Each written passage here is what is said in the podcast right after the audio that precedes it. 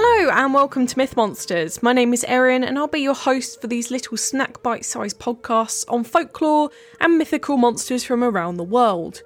These podcasts focus on the actual cryptids, folklore, and mythic monsters from global mythology, rather than focusing on the full stories of heroes and their big adventures.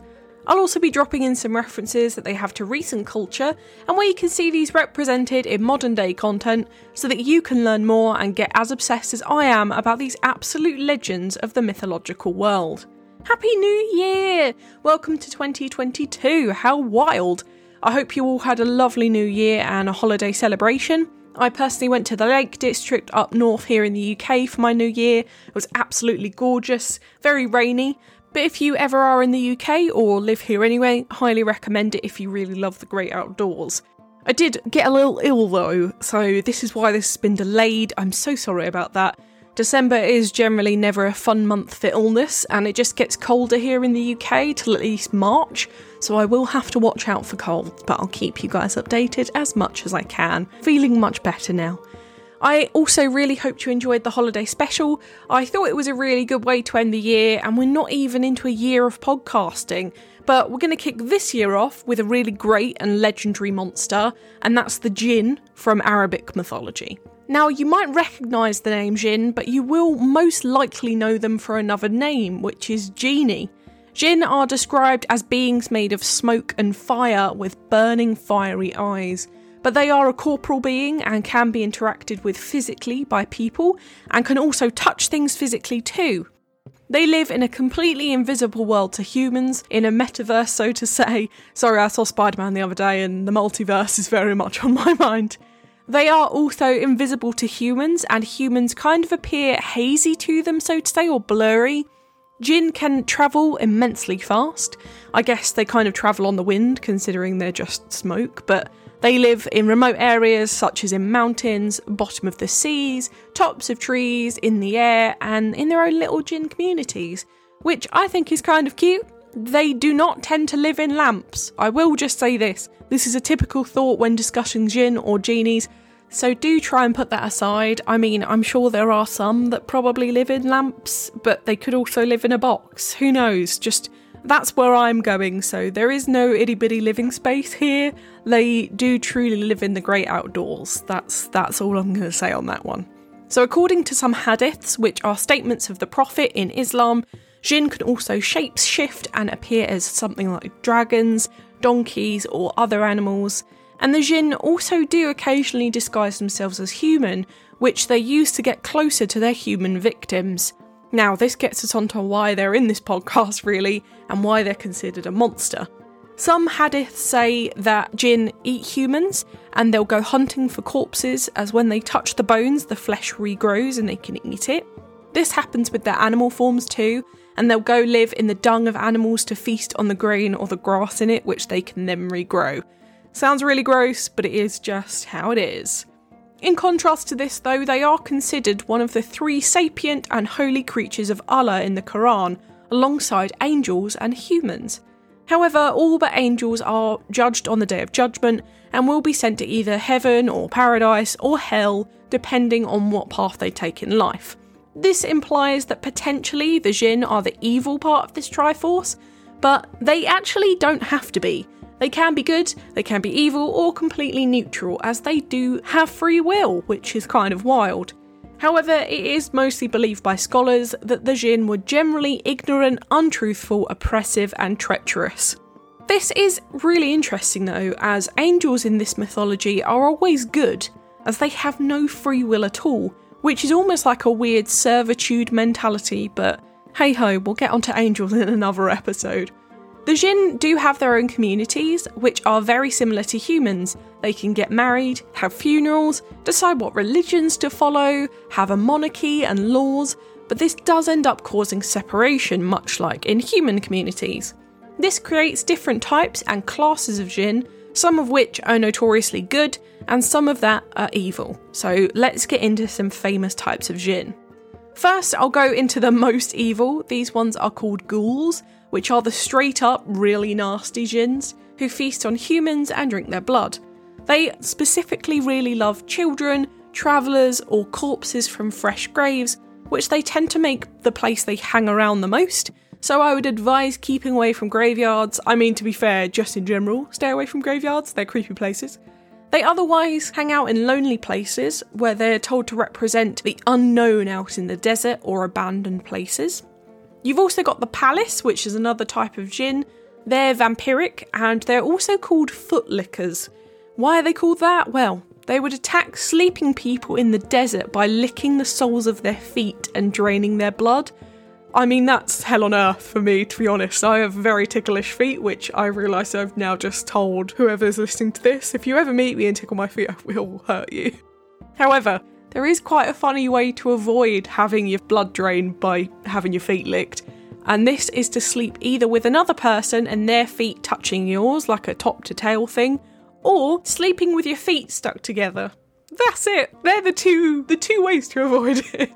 You've then got the Hin, which are the Jinn who are most in touch with their animalistic side. They're mostly found shapeshifted and they're usually into dogs. There is another type of Jinn who really have a love for shapeshifting too, and that's called the Jan. The Jan were the first ever Jinn to be discovered by humans, and they hide in oases or in the forms of whirlwinds or in white camels. They are very neutral when it comes to people and have been known to help those they deem worthy and actually hinder the ones they don't. There are a couple of events in Islamic history that have been attributed to the help of Ajahn. This is how much help they give. It really does change the tide. So, of course, I'm looking for one personally. If anyone's ever seen one, I'd really like to get in touch. Anyway, they will also kill any ghoul as they apparently are sworn enemies, so that one's pretty cool. But lastly, in our proper shapeshifty section is the Silyat, who are considered the most intelligent jinn, and they often mimic humans so well that they get away with merging into human communities and living kind of normal human lives. There's the little Shiqq jinns, which are considered a monstrosity amongst the jinns, and are much lesser versions of one too. They're malformed and considered a half creature, but related to this, there's also the Nasnas, who are actually the children of humans and Shiqq, and appear as only one sided, so they'll only have one leg, one arm, one side of their head, one side of their body, for example, so they're all split in half. It's said that it can kill a person just by touching them, and the person would be fleshless in seconds, which is kind of scary and also kind of gross. So they're the two who are kind of related. Lastly, in this kind of category, we also have the Ifrit, which are known for being incredibly strong and cunning. They cannot be hurt with conventional weapons, but they can be manipulated by magic quite easily, so they're often either enslaved or killed by people. They are winged, fiery creatures who live in ruins or underground and tend to keep themselves to themselves if they can. They famously helped retrieve the throne of the Queen of Sheba, which I was frequently called by my mother when I was being particularly demanding as a child. But either way, a cool historical note is that the Queen of Sheba is in most religious texts, but in Islam, depending on which version you kind of follow in the stories, it is believed that the Queen of Sheba was in fact a jinn hybrid herself. So that's super cool. It is debated if she existed at all. If you want to have a look at her history, she's a really cool character, highly recommend it. Anyway, I got distracted by a cool fact. Lastly, we have the last two and the most powerful jinns, and definitely the ones you've heard of and think of when I say the word genie. The Marid is really the one we all think of when the word genie is said, as they're the ones who will grant wishes for humans. However, there's always a second side to this. There was always a bargain to get one, such as you had to battle them, you had to imprison them, much like the genie in the lamp, or just be really, really, really charming and flattering. They were incredibly proud and the strongest type of jinn, and actually, the word Marid means giant in Arabic to this day, so they were also massive. A really good example of one is the entity Bahamut, which is the giant fish entity in the Quran, which we spoke about in the Roc episode. He's actually considered a jinn, but not a humanoid version of one, so that's quite cool. Lastly, though, when it comes to powerful jinns, we have the Shaitan. This literally means Satan in Arabic, and very literally is that, and there is only really one that leads them to. This jinn was called Iblis. This story will probably ring true no matter which religion you follow if you follow one, but there are two technical stories that lead to his downfall in Islamic mythology. In one, Iblis was a high ranking angel, and when the first man and first prophet of Islam, Adam, was created, Iblis refused to bow to him. Therefore, he was expelled from paradise to rule over the devils. Probably sounds familiar. Another version is that he was already a jinn, one of these three triforce of creatures that were sacred to Allah, and when Allah asked the angels to bow, Iblis refused as he was technically not one of them, which is right, but both stories end the same. He ends up being expelled from paradise, and much like the story from Lucifer from the Bible becoming Satan. In fact, they actually changed Iblis's name to Shaitan too, so it's a bit harsh, but it happens apparently. But yeah, they only exist to be super evil and punish humans. However, the Quran does say that they will only do so to people of no or little faith. So if you believe in something, I guess, you're pretty much safe from these legit demons. Okay, so on to etymology. Jinn is from the Arabic word jan, meaning to hide or to adapt, much like the actual Jan Jin too. The origin of the word jinn is not actually known, but some scholars think it is linked to the Latin word genius, which is cool. Others claim it comes from the Aramaic word Gnea, which means guardian deity, or the Persian Jani, which is the name of a very evil female spirit. We do, however, have to talk about the word genie in this bit this is the anglicised version of the word jinn. It comes from the French word genie, which basically the only difference in it at all is that it has an accent on the first E, which again comes from the Latin word genius.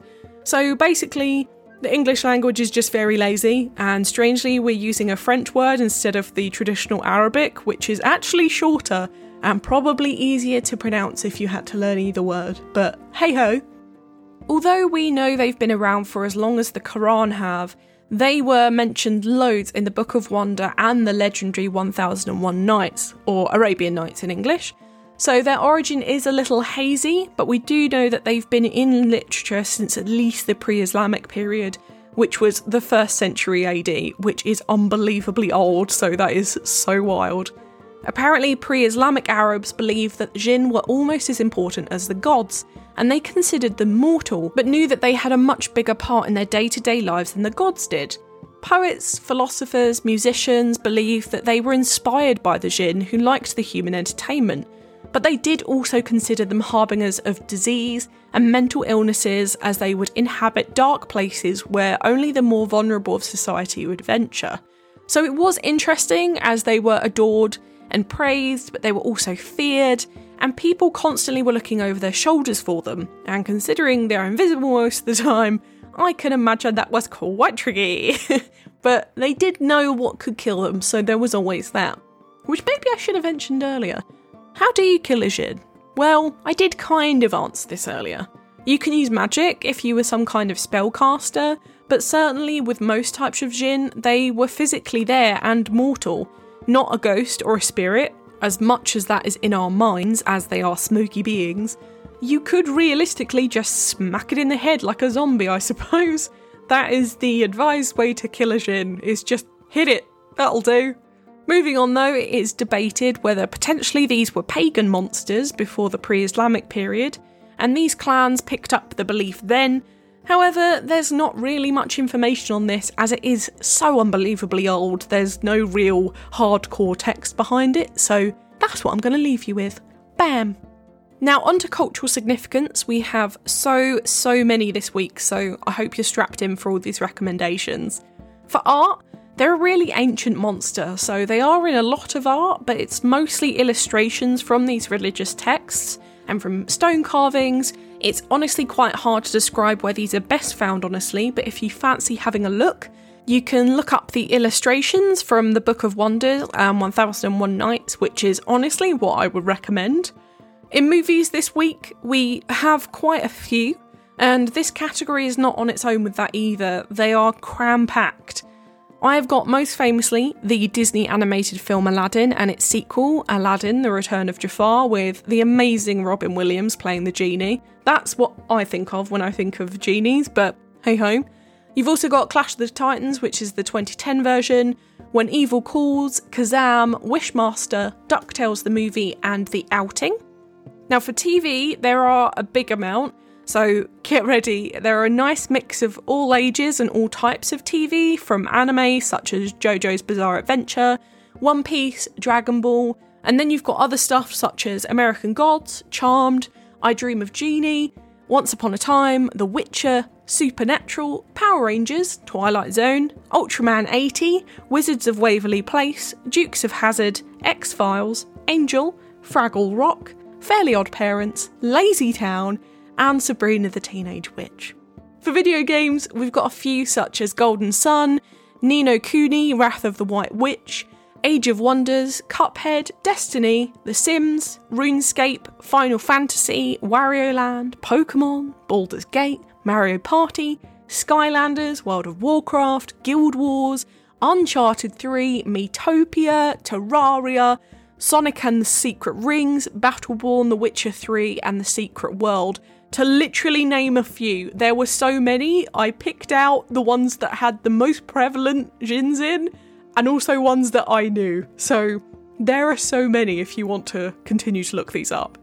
My book recommendation this week is a wonderful Arabic lore book, which is the Encyclopedia of Eastern Mythology Legends of the East by Rachel Storm. Or, as always, just have a read of A Thousand and One Nights in the Book of Wonders. It's such a great bunch of stories by a real collection of authors. And another one is Neil Gaiman's American Gods. There's a Djinn in there, he's very cool, and Neil Gaiman is a terrific author, so highly recommend. Now it's time for Do I Think They Existed? I'm honestly not sure on this one. It's tricky as it's very ingrained into the Arabic and Islamic culture, but I really think this is an interesting one as you kind of have to believe in a kind of spirit form of smoke and fire. Although it's believable that people can see some stuff like this, it's a tricky one to follow. I did read, though, that some followers of Islam believe that Djinn cause all of the magic perceived by humans in the world, controlling magicians for entertainment, providing fortune tellers with information, mimicking voices of the dead during seances. So it is quite a fun idea that they get off on teasing us with magic, very much kind of a Beetlejuice figure. But for me, it's probably going to be a no, Although I personally struggle to get away from the Robin Williams version of the genie in Aladdin, and this is probably a super westernised view, but it's the first thing I think of when I think of them. So it's a really nice learning curve for me this week, where I could look at where one of the best animated characters comes from and the monster he's based on kind of get their kicks. I've really enjoyed looking that up at least this week. But I thought that was a really interesting one. There are so many different types of Djinn, so I hope I didn't blow your mind about these, but it's really cool to learn about them and differing to the ones we all know and love, which, let's be honest, Robin Williams was amazing. Absolute legend, bless his soul. Next week, we're going back over to the east in the Philippines and we're looking at the petrifying vampiric Penanggalang, who flies around with just her head and her organs out and flailing around. So come flying in next Thursday and find out more about these horrible creatures of the night. For now, thank you so much for listening. It's been an absolute pleasure. If you enjoyed this podcast, please give it a rating on the service you're listening on. I've got the Twitter for any questions or suggestions on what monsters to cover next, and I'd really love to hear from you. The social media handles for TikTok and Instagram are Myth Monsters Podcast, and the Twitter is Myth Monsters Pod but all of our content can be found at mythmonsters.co.uk, uh, where you can also find us on Good Pods and Patreon if you want to help me fund the podcast. Come join the fun and spread this with your friends if they fancy it. They might love me as much as you do. But for now, stay spooky, and I'll see you later, babes.